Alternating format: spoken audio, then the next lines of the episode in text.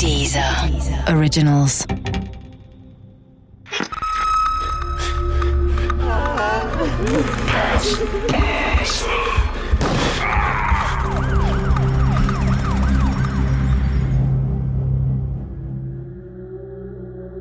Mord mit bloßen Händen. Teil 3 Ich war erst ein knappes Jahr zuvor nach Gießen gezogen, Mittelhessen. Damals der Inbegriff von Langeweile für mich. Aber als der Brief mit der Zulassung zum Jurastudium in das Haus meiner Eltern flatterte, war ich absolut begeistert. Für mich ging damit ein lang gehegter Traum in Erfüllung. Ich weiß nicht, ob es an den unzähligen Anwaltsserien lag, die ich als Teenager in Dauerschleife geschaut hatte, oder an meiner Position als älteste von drei Geschwistern. Ich wollte auf alle Fälle schon immer Anwältin werden. Ich glaube, ich habe das tatsächlich schon in der Grundschule als Berufswunsch angegeben. Ob Law and Order, The Good Wife oder später Suits, ich habe sie alle gesehen. Die Vorstellung, wie in den Serien die Guten zu verteidigen und die Bösen hinter Gitter zu bringen, war immer mein absolutes Ideal. Dass das ziemlich naiv war und amerikanische Serien wenig mit deutscher Rechtsprechung zu tun haben, verstand ich erst Jahre später. Gemeinsam mit meinem Kommilitonen Carsten suchte ich mir eine kleine Wohnung, die wir als WG nutzen konnten. In einem 60er-Jahre-Bau in der Sudetenlandstraße wurden wir fündig. Drei Zimmer, nicht schön, aber bezahlbar, in einer ruhigen Wohngegend und mit dem Fahrrad nur 15 Minuten von der Uni entfernt. Die Hausgemeinschaft in dem Dreigeschosser war unkompliziert. Man wünschte sich einen guten Tag, wenn man sich im Hausflur begegnete, aber im Großen und Ganzen ließen wir uns einfach in Ruhe. Erich N., den viele nur Riconelli nannten, traf ich ab und zu im Hausflur oder beim Einkaufen im benachbarten Supermarkt. Er war ein freundlicher älterer Herr. Er grüßte immer, wenn wir uns begegneten. Aber wir haben uns nie wirklich unterhalten. Ich kannte ihn eigentlich gar nicht. Und doch wollte ich wissen, was mit ihm passiert ist. Aufgrund einiger Unstimmigkeiten bezüglich der Todesursache wurde die Leiche von Erich N. zur Obduktion in die Rechtsmedizin gebracht.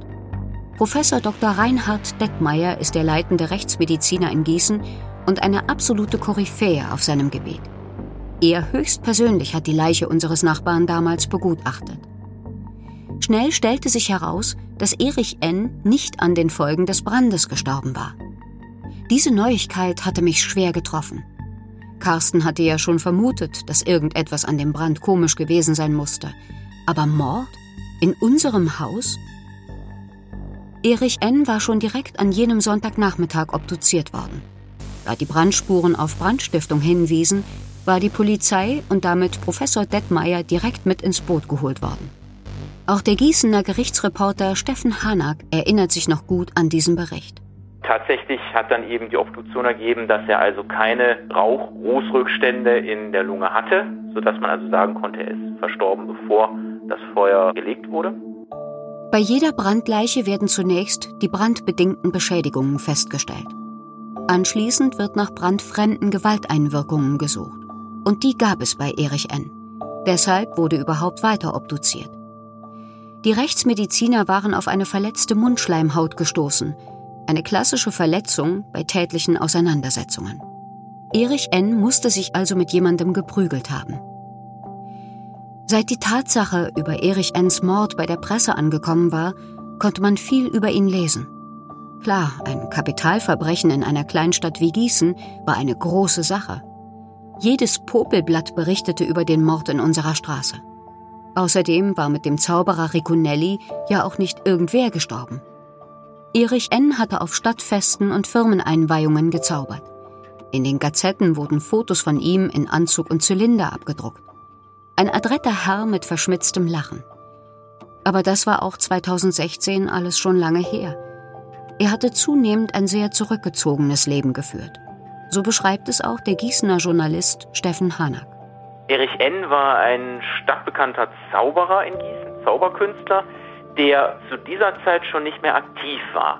Aber in den Jahren, als er aktiv als Zauberkünstler gearbeitet hat, war er wirklich nicht nur stadtbekannt, sondern auch in der Region bekannt. Also hat tatsächlich die Kinder dieser Zeit dann mit seinen Zaubertricks begeistert.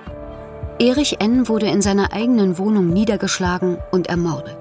Nur ein paar Meter von uns entfernt. Und keiner war ihm zu Hilfe gekommen. Das ging mir zwar an die Nieren, gleichzeitig war das damals genau der Grund, weshalb ich Anwältin werden wollte. Damit so etwas nicht einfach passiert und niemand etwas dagegen unternimmt. Ich wollte für das Gute kämpfen. Doch dieses Streben nach Gerechtigkeit sollte bald schon von einer noch größeren Faszination abgelöst werden. Mehr und mehr interessierte ich mich für die Psyche der Täter.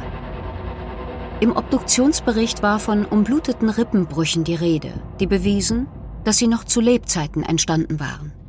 Dass Erich N. erwürgt worden war, konnten die Gerichtsmediziner auch anhand der feinen punktförmigen Einblutungen im Auge erkennen, die durch den Blutstau entstehen. Eine grausame Tat, die durch die Brandlegung vertuscht werden sollte. Was muss in einem vorgehen, um zu so etwas fähig zu sein? Wie kann man einen Menschen mit bloßen Händen erwürgen? Und wie lange dauert das wohl?